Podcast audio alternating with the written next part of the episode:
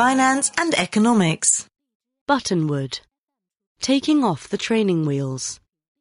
Central banks are reducing support, but investors are sanguine. After a bumper year for financial markets in 2017, can 2018 be anything like as good?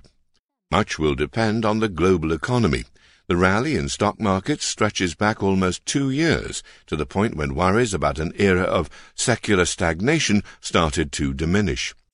The first pieces of economic data to be published in January, the Purchasing Managers Indices or PMI for the manufacturing sector, were pretty upbeat. In the Eurozone, the index recorded its highest level since the survey began in 1997.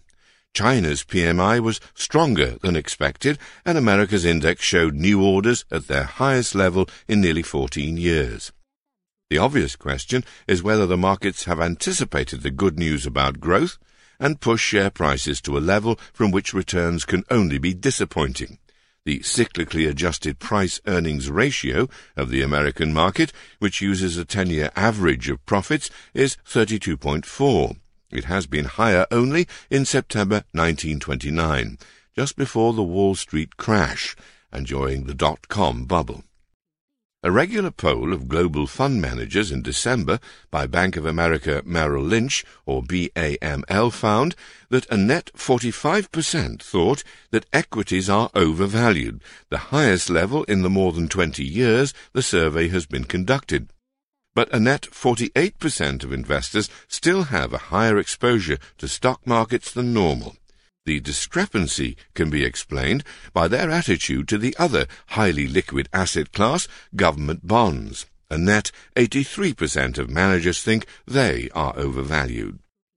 Given the very low level of bond yields, which fall as prices rise, it is hardly surprising that investors are chary about the asset category.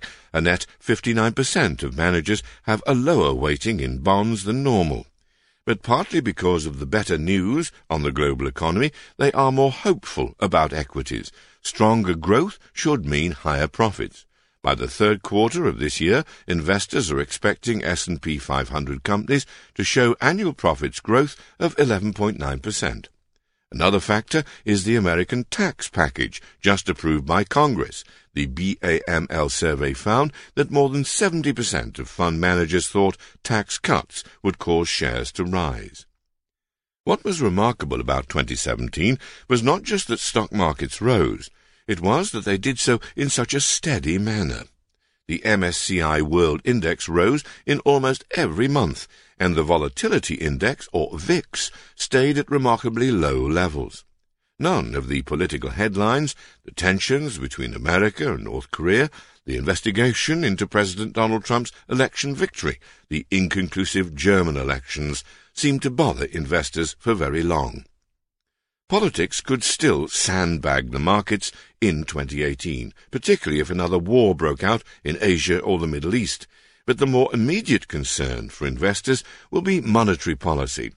The Federal Reserve has been steadily pushing up interest rates, and the European Central Bank is reducing its monthly bond purchases.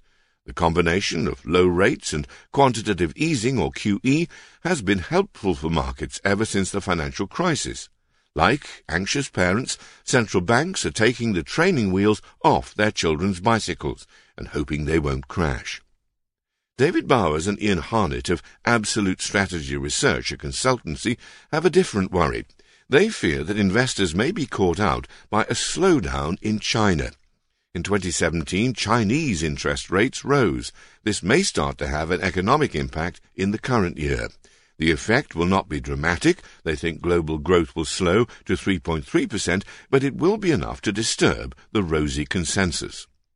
Messrs. Bowers and Harnett conduct their own survey of fund managers, and they find some inconsistencies in the outlook. Though investors expect equities to perform well, they are not enthusiastic about high yield bonds.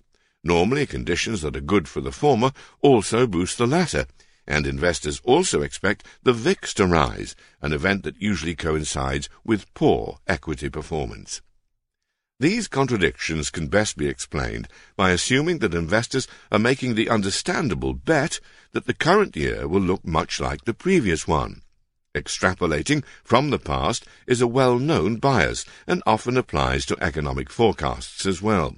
But that is to ignore the nagging feeling that the events of 2016 may have marked a historic turning point and that the new era will be much more turbulent than before. To misquote Mr. Micawber, something unpleasant will turn up.